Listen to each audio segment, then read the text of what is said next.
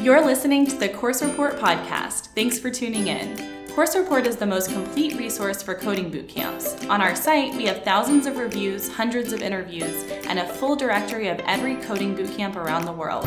On our podcast, we're sharing everything you need to stay up to date on this blossoming industry. Whether you're a bootcamp founder or a future student, we hope you'll learn something on the Course Report podcast. Welcome to the Coding Bootcamp News Roundup. I'm Liz. And I'm Imogen. And we're from the Course Report team, and each month we round up all of the most interesting bootcamp industry news that we read about and talked about in the office.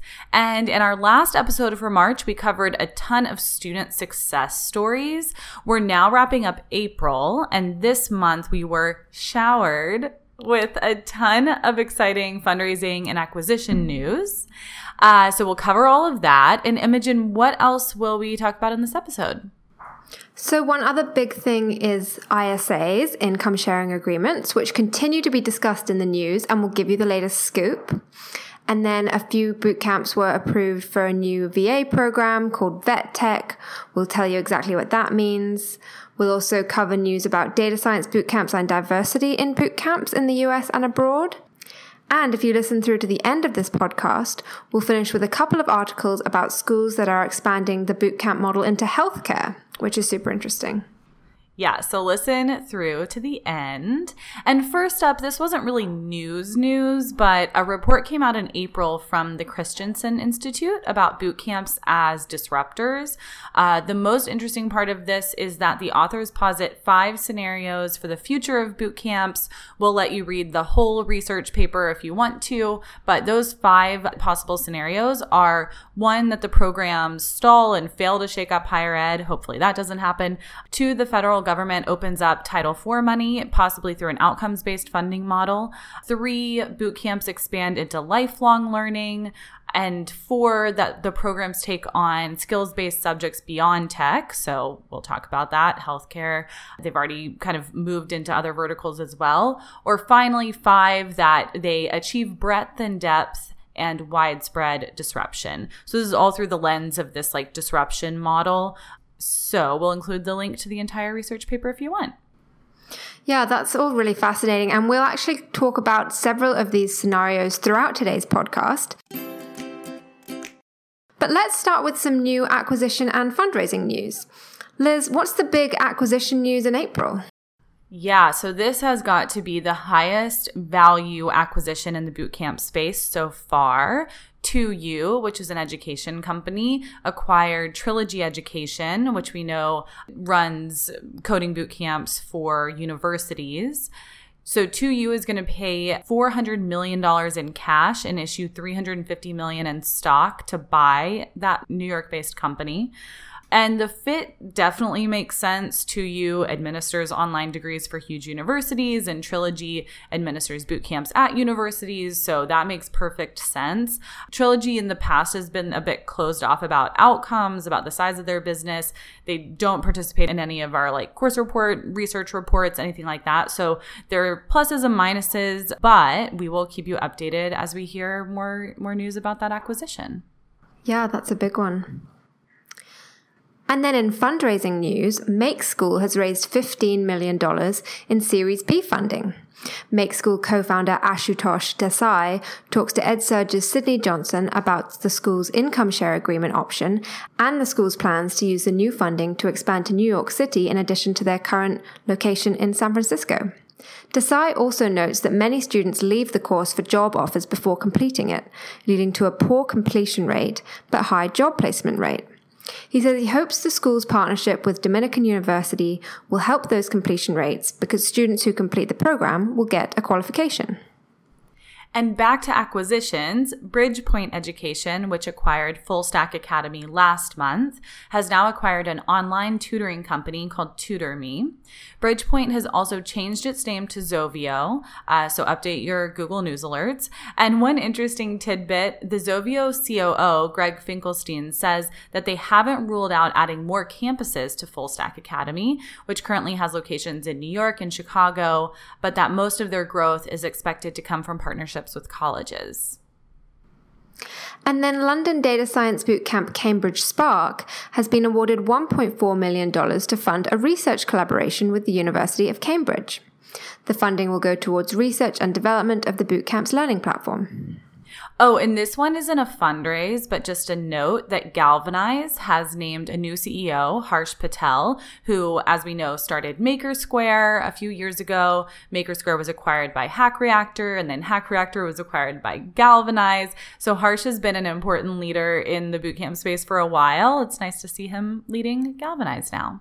Yeah, congrats to Harsh. Absolutely. Well, moving on, ISAs, income sharing agreements, seem to be the hottest topic in the education world right now. They are blowing up the news this April. We don't need to summarize all of these articles that we read this April, but Imogen, give us the rundown on articles you read about ISAs this month.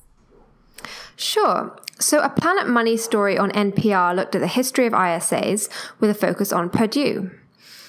TechCrunch profiled ISAs and how they might be able to transform the future of education. Two Forbes contributors also profiled ISAs, looking at what they are and how they work. Then a Bloomberg article described ISAs as, quote, college grads selling stakes in themselves, end quote, which I thought was an interesting way to describe them. The article goes on to profile a Purdue student who used an ISA to fund her college education, saying, quote, to pay for college, she sold a piece of her future, end quote. And you obviously can't read a story about ISAs without reading about Lambda School. They're all over the news when we talk about ISAs. So let me just run through those pieces from April. Business Insider Singapore, Forbes, Bloomberg, Business Times, and SF Chronicle all highlighted Lambda School this month. TechNext looks at Lambda's new partnership with a fintech company called Paystack to launch Lambda School in Africa. The Times of India looks at Lambda's plans to launch in India. Uh, their CEO, Austin Allred, says that he anticipates that India will be Lambda School's second largest market by the end of the year. And in an opinion piece in TechCrunch, uh, the author author looks at Lambda School, how educated software engineers need to be in order to get jobs, and how those requirements compare to what people learn at college. And then close on Lambda's heels for news coverage is Modern Labor, a new online bootcamp, which we also talked about last month. Motherboard focused on the fact that Modern Labor offers a $2,000 per month stipend as well as an income share agreement for students. The Philly Inquirer profiles Leaf and PeopleJoy, two companies aiming to relieve the burden of student debt. Leaf is an income share agreement provider which works with Lambda School and Thinkful and actually shares a co founder with Modern Labor. PeopleJoy is an app which helps people pay off student loans through integration with payroll systems and providing information about forgiveness programs and refinancing. Very interesting. And according to EdSurge, there's a new online marketplace for ISAs. It's called Edly, and it connects students with individual investors.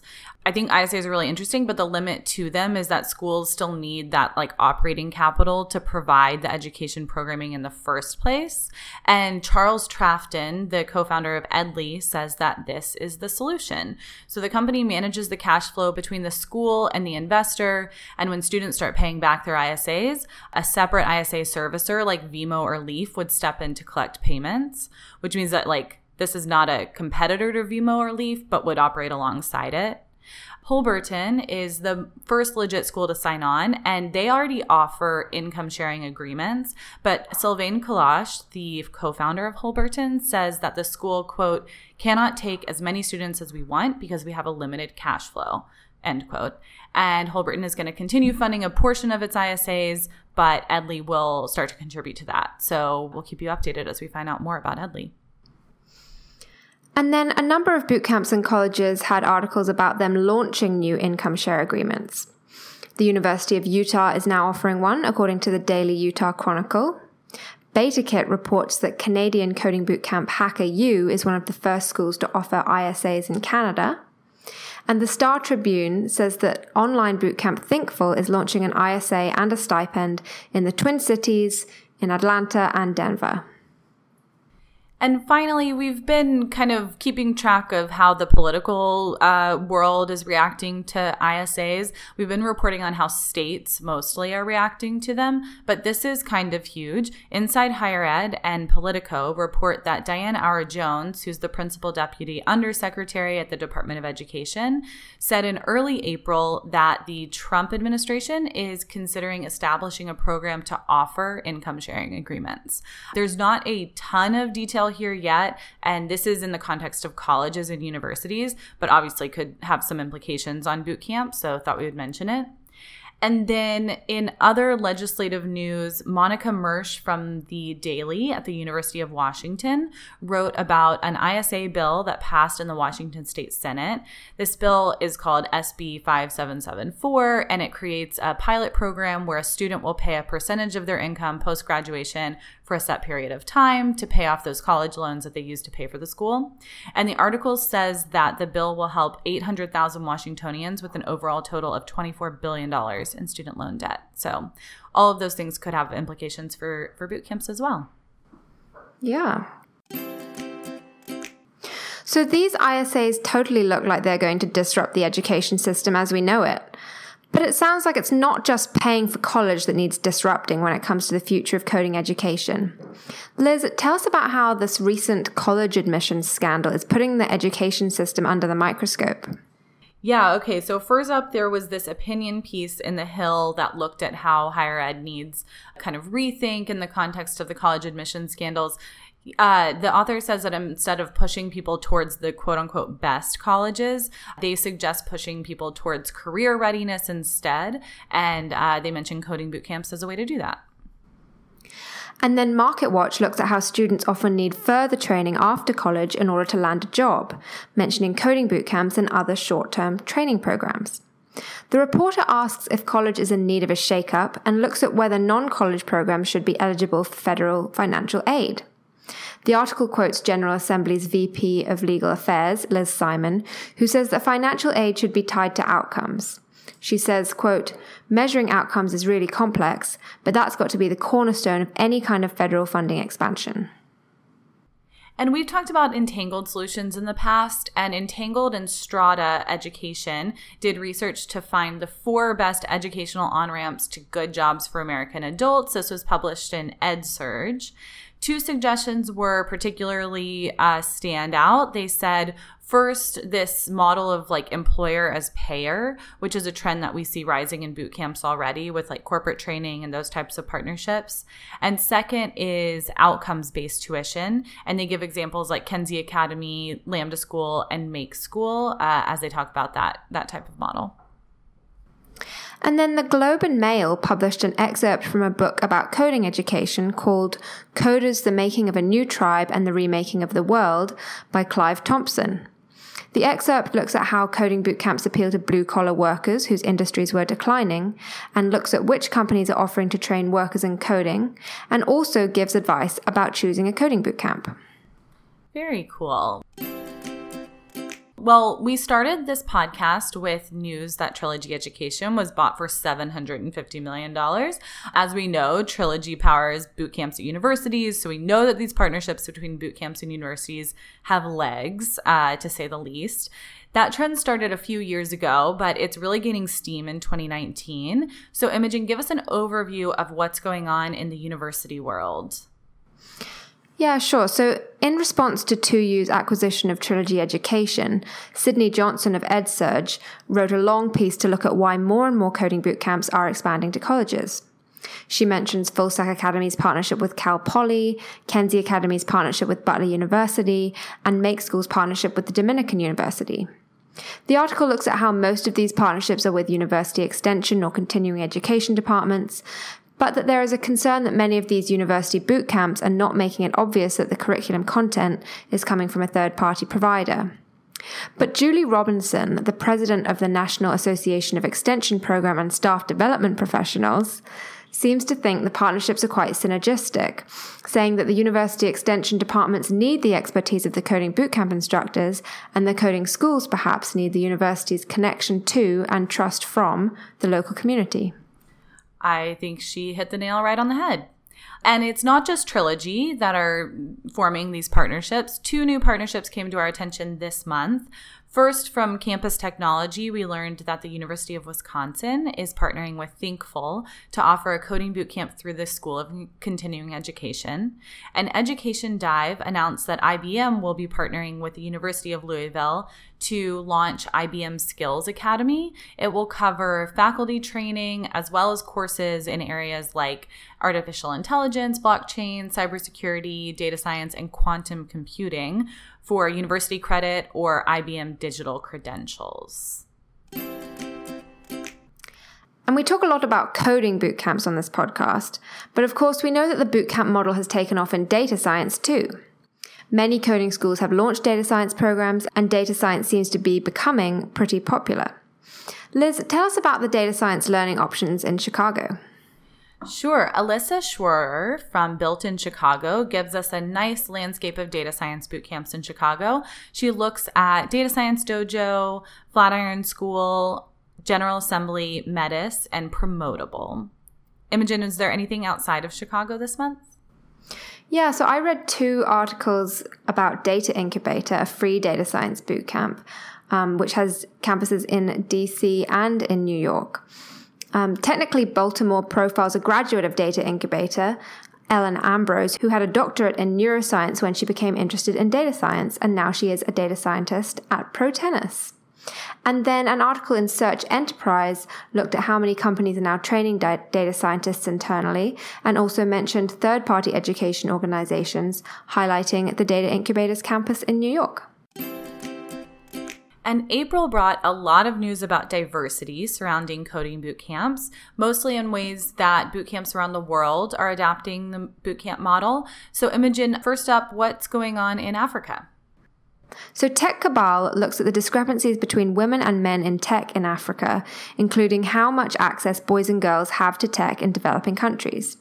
The article notes that women in Africa are, quote, 30 to 50% less likely than men to use the internet to increase their income or participate in public life, and most women are kept away by the high cost of the internet because they typically earn less than men, end quote. The article then highlights initiatives to get more girls and women into tech, including that 21% of Andela's developers are women. Andela is like a training to work program in parts of Africa. And on a related note, CIO East Africa looks at how the International Telecommunication Union celebrated Girls in ICT Day on April 25th in Addis Ababa, Ethiopia. And according to the Times of India, Talent Sprint is partnering with Google to launch a one year experiential coding bootcamp program for women in India. The initiative aims to nurture 600 women software engineers from India. Talent Sprint has been running a diversity program called Women in Software Engineering, or WISE. So this partnership will build off of their past work.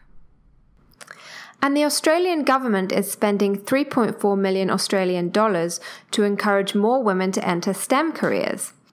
The Australian Minister for Industry, Science and Technology, Karen Andrews, says that the funding will address the gender inequity in STEM and will help, quote, improve women's economic security, end quote. She says, We know that STEM is the engine of technology, innovation, and wealth, and gender diverse teams are better problem solvers. And back in the US, WinCode is partnering with the Tech Hire Center at WYCA Greater Miami Dade to run coding boot camps specifically for women who have dealt with domestic violence. That's a cool initiative. And then Impact Alpha profiles Laboratoria, a bootcamp for women in Latin America, which, since it launched in 2014, has trained 1,000 women and, and has increased those women's income by three to five times compared to what they were earning before. Cool. And finally, Prime Digital Academy in Kansas City is offering 10 scholarships to students from communities which are underrepresented in tech. And those scholarships are worth a total of $20,000. And Grand Circus is doing their Facebook boot camp for the third year in a row. These scholarships are funded by Facebook and they offer 25 scholarships to the boot camps in Detroit and Grand Rapids. And those scholarships will be awarded to Michigan residents only who qualify. Wow, some great initiatives going on there. And then next up, we're going to talk about how coding boot camps are becoming more and more accessible as a path into tech for veterans who are transitioning out of the military. Liz, tell us the latest on the VA's new Vet Tech program. I would love to. Okay, so the Providence Journal gives us an update on this new Vet Tech program from the Department of Veterans Affairs. It's an initiative to help veterans enroll in non traditional programs teaching high tech skills, and the program applies specifically to classes in one of five areas information science, computer programming, data processing, media applications, and computer software. And you may be thinking, how is this different from boot camps that accept the GI Bill? But unlike most GI Bill programs, any training received as part of Vet Tech will not decrease your GI Bill entitlement in any way. So you don't have to like use all of your uh, GI Bill benefits in order to like you don't have to spend them on a boot camp. And this is also interesting. The VA is going to pay the training provider 25% of the course cost when the student enrolls, and then another 25% is going to be paid when you when the student completes the program. And that remaining 50% balance of the training cost will be paid to the provider only when you secure meaningful employment in the field of study that you enrolled in. So very much outcomes based puts a lot of like accountability on the schools. We will include a link in our blog post so that you can read more about eligibility and payment plans and the types of courses. Uh, but for now, I know that Vet Tech is available at Code Platoon. And Imogen, I think you know about another school that accepts it as well, right? Yeah, Skill Distillery, a coding bootcamp in Denver, Colorado, which teaches Java, has also been approved for that vet tech program. And so veterans can take the 16 week bootcamp without using any of their GI Bill benefits amazing. And finally, David Nicklaus from STL Today published a profile of Claim Academy in St. Louis and its recent VA approval. The school plans to open branch campuses on some military bases next year, which is interesting. I don't think I've heard of that before. And he talked to a student, Kevin Thornton, an Air Force veteran who moved to St. Louis from Texas, who says that Claim Academy is, quote, sort of like the military. If you can make it through boot camp, you can make it anywhere. And it shows that you are dedicated and adaptable and willing to learn. Oh, that's really cool. Coding boot camps really do seem like a great option for veterans. Absolutely. And next up, we always read these kind of general overviews of how to use a boot camp to break into tech. So, Imogen, do you want to give us an overview of the couple you read in April? Yeah, so Tech Republic put together a cheat sheet for how to become a software developer. And so they explain the demand for software developers, the types of roles software developers might work in, they give examples of salaries and tips on how to launch a career. The article mentions coding boot camps and also cites course report stats. And then Tech Pluto looks at what languages people should look for when choosing a coding boot camp. And in this CNBC video series, Get to Work with Suzy Welch, Suzy looks at how people can figure out if learning to code is the right choice for them and when people should go to a boot camp. She ends up basically saying that boot camp only makes sense if you have an actual aptitude for coding, or she also says if you've exhausted all other professional avenues.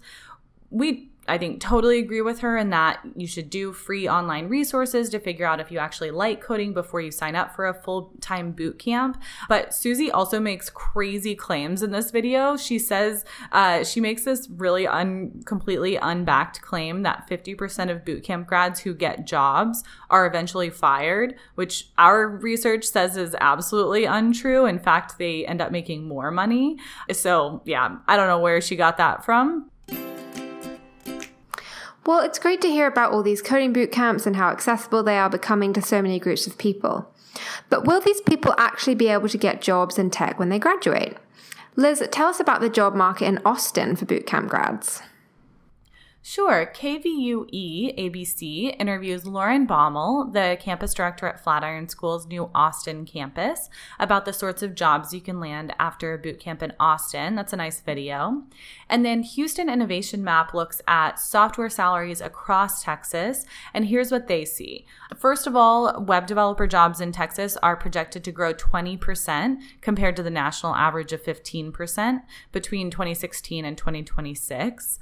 Austin leads the state in overall salary. Entry level employees can expect to make an average of $69,000, while senior developers can climb to 121,000. And then Dallas is next, and uh, Houston and San Antonio are pretty similar after Dallas. Starting salaries are an average of 64 to 65,000, and then more experienced workers can expect to get paid about 114,000. And they recommend Flatiron School or classes at WeWork if you're interested. And then My San Antonio looks at how Nebraska has a major tech worker shortage, and a local nonprofit has identified 100 students who want to go to code school but can't afford it. The governor and local business leaders are now calling for more funding for scholarships so that local people can afford to get tech training. So if you're looking for a tech job, Nebraska could be a good place to check out. And WBRC looks at how many tech jobs there are in Birmingham, Alabama, and mentions that coding boot camps provide good opportunities. The article says that there were 1,900 tech jobs added in Alabama last year, and that tech companies are on the rise in Birmingham. Deon Gordon, CEO of Tech Birmingham, says that there are a lot of coding boot camps in the area, and local colleges are also doing a good job increasing their CS offerings. And then we've talked about returnships before, and San Francisco Chronicle profiles companies offering returnships to people who have been out of work for one to two years. Unfortunately, this article is paywalled, so we'll let you read this for yourself if you're an SF Chronicle subscriber. But Kathleen Pender, the author, focuses on a woman who did a bootcamp in 2016 and her struggle to get back into the workforce. And Lighthouse Labs co founder Jeremy Shaki wrote an opinion piece for the Globe and Mail about how he's seeing skilled tech workers move out of cities as house prices creep up. So, companies in major cities are getting more limited access to top talent. And he says that this is opening an opportunity for remote workers and that companies and workers should embrace that option. And then American Inno looks at the education industry's response to the Amazon HQ2 in Washington, D.C., including Flatiron School. Since Amazon's announcement, Virginia Tech has announced plans to build a $1 billion innovation campus, and the University of Virginia and George Mason University are both making new investments in their computer science departments.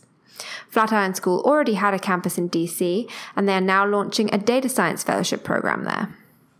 And finally, this one comes from devops.com. So it's a bit esoteric, but Holberton co founder Sylvain Kalache looks at how in demand site reliability engineers, or SREs, are and what sorts of salaries they can earn, and why CS degrees don't seem to teach people the right skills to become an SRE. And then Sylvain also talks about why a lot of Holberton grads are getting hired as site reliability engineers. Yeah, I think that was an interesting piece, but just keep in mind it was a sponsored blog post. All right, Imogen. Well, let's highlight a few bootcamp students who were featured in the news this April. Yeah, so NBC profiled a man with autism who is learning to code at 4Geeks Academy in Miami. The article looked at how the coding bootcamp had to find new ways to teach the material to Victor, who is taking 16 weeks instead of 9 weeks to complete the program. And his teacher thinks he is definitely hireable. Cool. And the Jewish Standard highlighted Flatiron students who won a hackathon for women. They pointed out that the hackathon was also held on a Sunday, so Orthodox Jewish women could attend. And the challenge was to create a product that could solve a problem or address a need related to entertainment and travel. It was sponsored by JetBlue Airways, so kind of makes sense. And the JetBlue Challenge was won by students from Flatiron School, and they created an interface for passengers to discover volunteer opportunities at their destination and tied it to gaining bonus miles from the airline. And that prize was a round trip JetBlue tickets to any domestic destination. So, congrats to them. Yeah, good one. And then gamesindustry.biz profiles Fereshteh Forough and Code to Inspire, a bootcamp she founded for women in Afghanistan. The article specifically mentions some of the awesome games that students are building at bootcamp. And Computer Weekly profiles a graduate of Flatiron School's London campus, Billy Simmons, who explains her experience at bootcamp and her job as a technical associate at Barclay Techstars, which is a fintech accelerator. Congrats to all those students. Now, next up, we're going to run through some brief updates about coding boot camps, including new courses and campuses. Liz, what's happening in South Carolina? According to the Post and Courier, almost 2,000 people have signed up for free coursework in South Carolina from SC Codes. The foundation of those courses is borrowed from lessons that the coding school The Iron Yard developed before they closed in 2017. And then the World Economic Forum included Kuwaiti coding bootcamp Coded in its list of 10 startups helping to change the Arab world. Cool. So congrats to Coded. According to Irish Tech News, a new school in Dublin called the Talent Garden Innovation School has opened. It offers 18 week part time tech boot camps that focus on filling the skills gap around the digital economy. And they teach AI, data, UX design, digital sales, marketing, and digital transformation. And we've already talked quite a lot about university and bootcamp partnerships, but this next one is a community college launching its own code school. Metropolitan Community College is launching a nine month part time code school called MCC Code School. And in the Vanderbilt Hustler, we learned that a Dev Bootcamp grad and a fellow Vanderbilt alum are launching a new bootcamp in Nashville called Code Bug over the summer. This summer, their classes are in May and June. And then, according to CaribbeanBusiness.com, a 10 week coding bootcamp is launching in San Juan in the Caribbean. Code Trotters Academy is partnering with Rock Solid to offer scholarships to their upcoming summer cohort. Applications close on May 10th, so apply soon. And according to TechCrunch, LeWagon is launching a part time coding bootcamp to cater to people who want to study while working full time. LeWagon is huge now. They're still bootstrapped, but they have 34 campuses across 22 countries. So they are very large. But students in the part time program will attend LeWagon on Tuesday night, Thursday night, and Saturday. And then the Anchorage Press reports that the governor of Alaska, Mike Dunleavy, says he wants to, quote, pay any school district in Alaska to hold 12 week computer coding training sessions for children and adults, end quote. It sounds like there aren't many coding education options in Alaska, so if any coding bootcamp staff members are listening, this could be a good expansion opportunity. And finally, if you made it all the way to the end of this podcast, then you're in luck because these final couple stories may not be about coding boot camps, but they are juicy ideas. Stat News looks at whether the coding bootcamp model could work for biotech. And The Economist dived into a claim from Lambda School that they would be launching a nursing boot camp. Those are two trends that, I mean, since boot camps started. I've been like waiting for schools to talk about applying the boot camp model to healthcare. So those are trends that we will keep an eye out for and we'll keep you updated as we know more.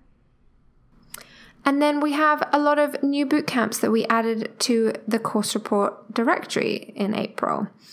First of all, we had ESMT Berlin Coding Bootcamp, which is a trilogy bootcamp in Berlin, Germany. We had Modern Labor, which we just talked about, which is an online coding bootcamp. We had Code Op, a coding bootcamp for women in Barcelona, Spain.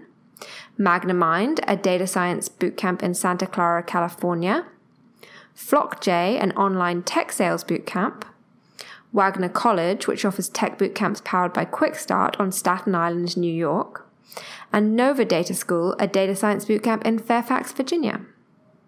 Well, welcome to all of those schools. And Imogen, let's finish up the podcast with our favorite pieces that we published on the Course Report blog. Uh, what was your favorite? Well, I enjoyed working on a new video that we just published, which is almost like a mini documentary about the coding bootcamp industry. We look at why the coding bootcamp industry exists and what sort of outcomes students see. The title of the video is Are Coding Bootcamps Worth It? And we included interviews with Coding Bootcamp graduates from Hack Reactor, General Assembly, and Flatiron School. The video is on our YouTube channel, or you can find it in the resources section on Course Report. I loved how that video turned out. It was great. Yay. Yeah. And then, Liz, what was your favorite piece to work on this month? Well, we haven't technically published this piece yet, but my favorite interview in April was with a mom named Ashley who went to Digital Crafts in Atlanta. And she graduated with an internship at a financial services company. And then she spun that job in, or that internship into a full time job and just celebrated her one year anniversary there. So it was really fun to catch up with her. And with Mother's Day coming up, I asked her a few questions about getting through a boot camp while balancing kids and family and she had amazing advice on setting up a schedule and other kind of logistic things like that. But also, I loved this quote the most. Ashley said, quote i think that becoming a developer has made me a better role model for my family i have two girls of my own and when i learn new things i like to show them as well they even made a sensor for their school garden to indicate when the soil needs water so yeah ashley is just doing amazing things for the like Atlanta community and also for her family. And I loved it. That sounds awesome. I can't wait to read that one. Well, as always, thank you for tuning in. We will see you next month on the May Coding Bootcamp News Roundup. And of course, we love feedback, so email us at hello at coursereport.com. And if you enjoyed this podcast, please help other future bootcampers find it by going to iTunes or Stitcher, subscribing to the Course Report podcast, and leaving a review. We will see you next month. Bye.